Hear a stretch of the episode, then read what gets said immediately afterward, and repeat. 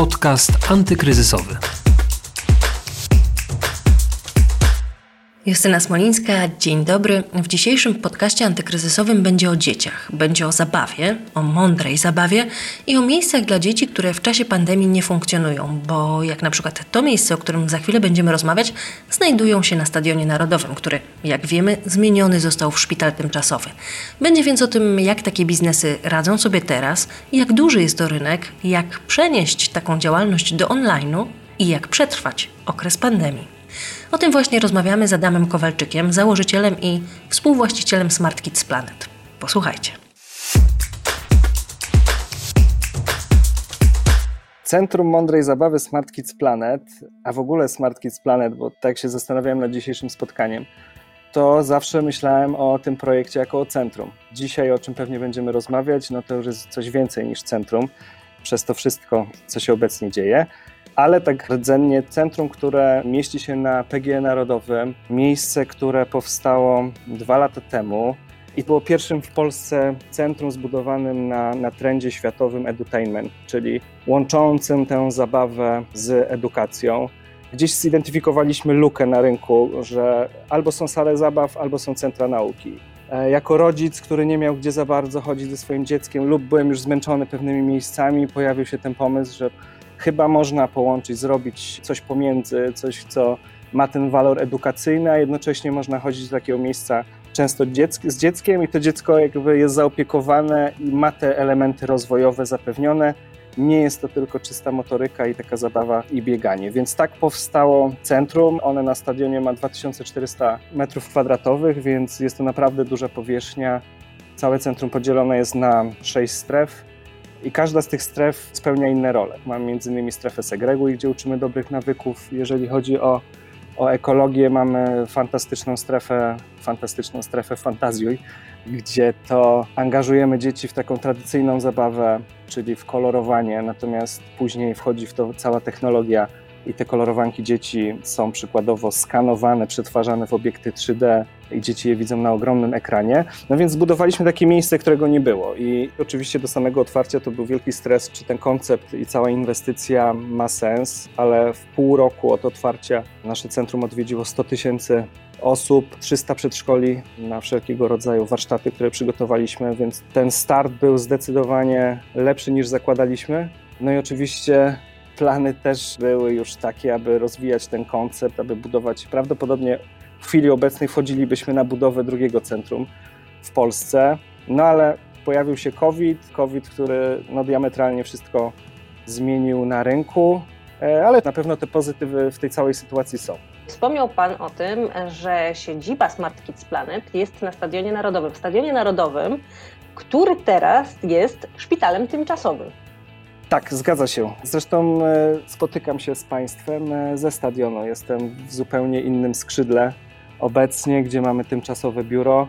Tak się niestety złożyło, cała ta sytuacja spowodowała, że Szpital Narodowy jest w naszym skrzydle, więc nie mamy jakby dostępu do naszego centrum. Musimy być w takich biurach tymczasowych i tu musieliśmy zorganizować się zupełnie na nowo, dokonać takiego, no myślę, że dość znaczącego pivotu w tym biznesie, bo przez ostatnie 12 miesięcy od marca ubiegłego roku byliśmy otwarci 3 miesiące i to też latem w obostrzeniach. No więc te ostatnie 12 miesięcy to zupełnie, zupełnie nowe historie i nowe, nowe projekty. No i chyba taka cały czas niepewność, bo jakby my już się zamykamy tak psychologicznie wręcz, w sensie myślimy pozytywnie, tak się nastrajamy i szukamy nowych projektów. Cały czas odsuwamy już w głowie tę niepewność, a ta niepewność z powrotem jest cały czas zasadna, no bo nie wiemy, czy wrócimy na lato, czy wrócimy na najbliższy sezon, czyli sezon dla nas jest od września. Cały czas dużo znaków zapytania, tym bardziej teraz skupiamy się na nowych projektach. No właśnie, porozmawiajmy chwilę o tych Waszych nowych projektach. Jak to wygląda teraz? Jak sobie radzicie w nowej sytuacji? Trudno sobie wyobrazić przeniesienie Waszej działalności do online'u, a jednak mimo wszystko tam też działacie. Jasne. No to największe chyba wyzwanie. Decyzja była szybka u nas, że musimy trzon zespołu trzymać, bo nie wyobrażam sobie powrotu do centrum bez tego zespołu, który jakby wypracował też ten sukces.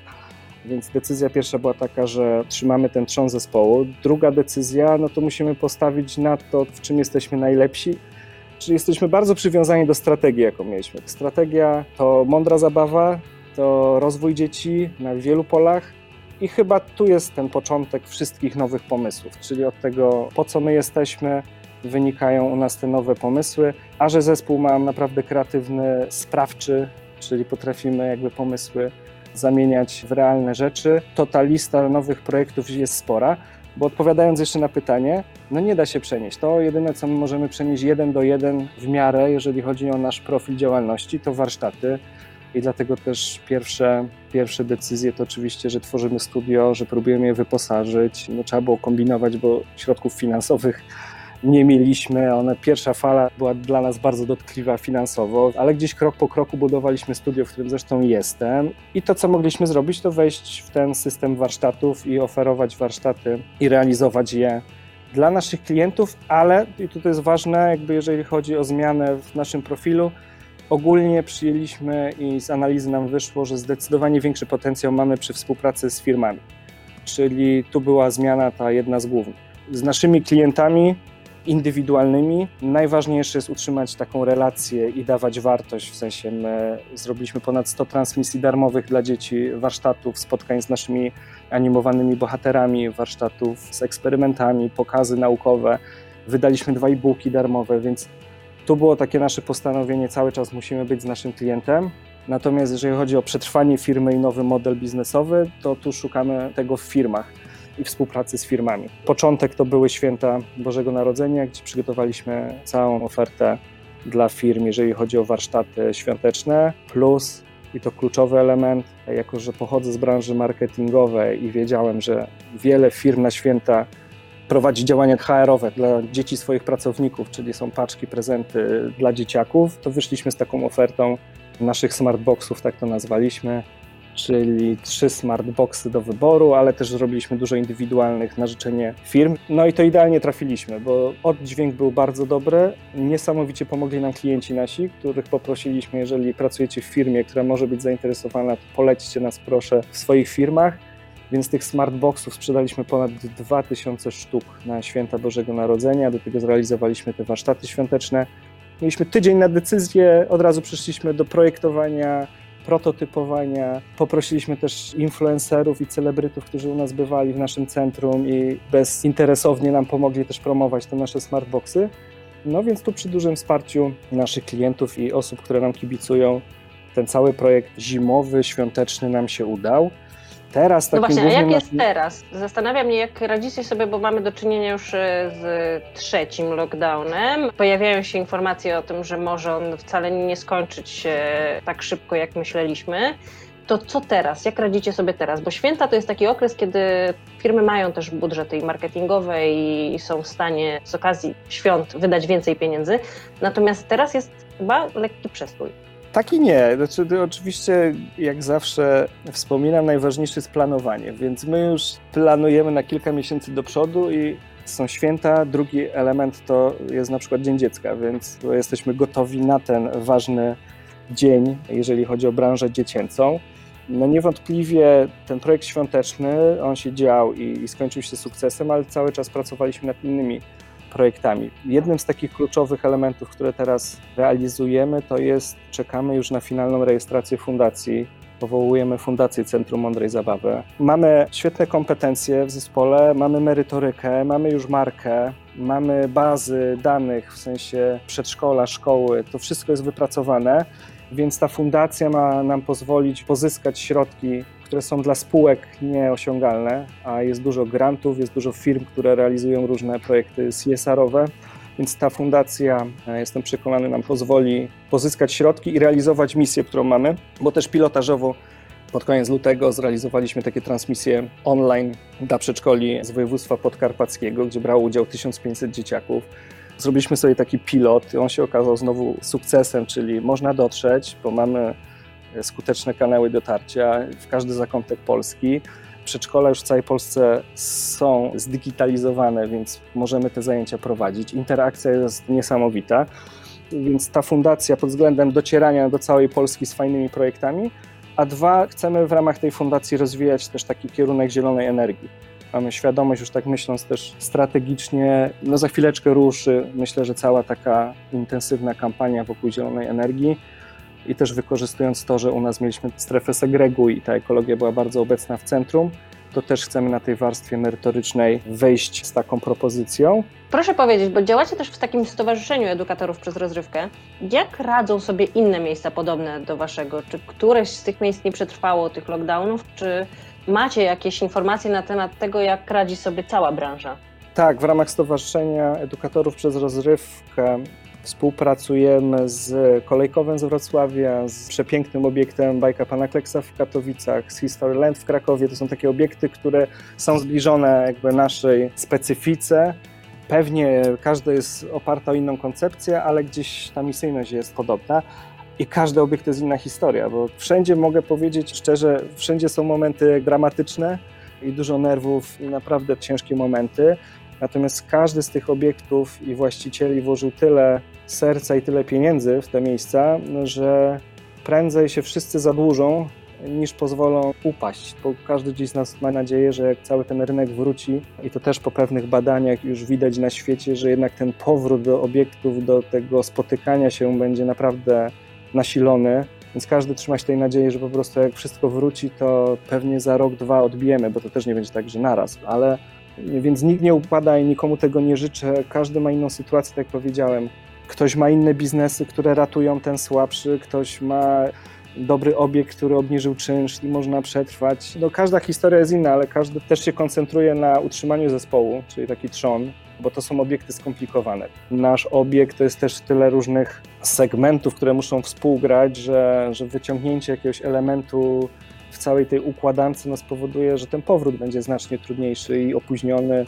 Wszyscy na swój sposób próbują przejść do online'u, ale to też nie jest łatwe, bo przez to, że dzieci mają jeszcze zajęcia w online, to też powoduje, że spada zapotrzebowanie na dodatkowe zajęcia online, więc to też jest trudne. Trzeba znaleźć na to sposób i próbować. A jak duży jest to rynek w ogóle? Ile jest wart taki rynek zabawy, mhm. czy takich centrów zabaw dla dzieci? Mogę odnieść się bardziej do Warszawy, bo obecnie funkcjonujemy na tym rynku i mówię o tradycyjnym takim rynku, jeżeli wszystko działa i nie ma obostrzeń, to w takiej naszej grupie docelowej, czyli dzieci od 0 do 10 lat, jest ponad 300 tysięcy klientów. Więc tak szacując, to jest 40-50 milionów złotych miesięcznie, wydaje mi się, jest wart ten rynek, w sensie tyle wydają klienci na czas wolny spędzany z dziećmi, bo o tym mówię. Ale tutaj w tym koszyku są kina, są parki rozrywki, sportowe obiekty około sportowe typu trampoliny. Więc chodzi o tę branżę wolnego czasu z dziećmi. No to jest moim zdaniem kilkadziesiąt milionów złotych miesięcznie w samej Warszawie. A jak długo jesteście w stanie działać w takiej formie, w jakiej działacie teraz? To znaczy, kiedy liczycie na to ponowne otwarcie? Bo mówił Pan o tym, że dla Was sezon zaczyna się od września. Liczycie na to, że będzie już na tyle dobrze, że ruszycie na takich zasadach, jak działaliście wcześniej, przed pandemią? Tak. E, zdecydowanie liczymy na to, że od września już będziemy mogli normalnie działać. I oczywiście już jest ta nutka zwątpienia. Z drugiej strony, no, te przykłady na świecie tego odmrażania gospodarek w różnych miejscach świata, no, raczej nas kierują. I myślę, że ta tendencja zaszczepienia to jest chyba kluczowe teraz. Więc jeżeli uda się ten poziom zaszczepienia przez wakacje doprowadzić do takiego momentu, gdzie to będzie bezpieczne, to już te miejsca powinny ruszyć. Nie wiem, czy jeszcze są obostrzeniami, ale liczę na to, że wrzesień to jest już ten okres, kiedy będziemy mogli normalnie działać. Już planujemy lato, to mamy różne projekty letnie, ale możliwe, że je zrealizujemy poza obiektem. Będziemy szukać nowych przestrzeni, ale wrzesień to jest ten termin, gdzie liczymy na to, że już wrócimy do naszego obiektu. Szukając pozytywów, to jednak mam nadzieję, że poza tym, że wrócimy, to będą funkcjonować te wszystkie nowe projekty, które obecnie powstają i które realizujemy, i one będą dodatkowymi elementami. Bo pewne rzeczy mieliśmy w strategii i musiały być przyspieszone, niektórych w ogóle nawet o nich nie myśleliśmy, a je realizujemy. Więc mam nadzieję, że to po prostu zaprocentuje i, i w takim duchu działamy. Dziękuję bardzo za rozmowę. Naszym gościem był Adam Kowalczyk, założyciel i współwłaściciel Smart Kids Planet. Dziękuję. Dziękuję Pani redaktor, wszystkiego dobrego, dużo zdrowia.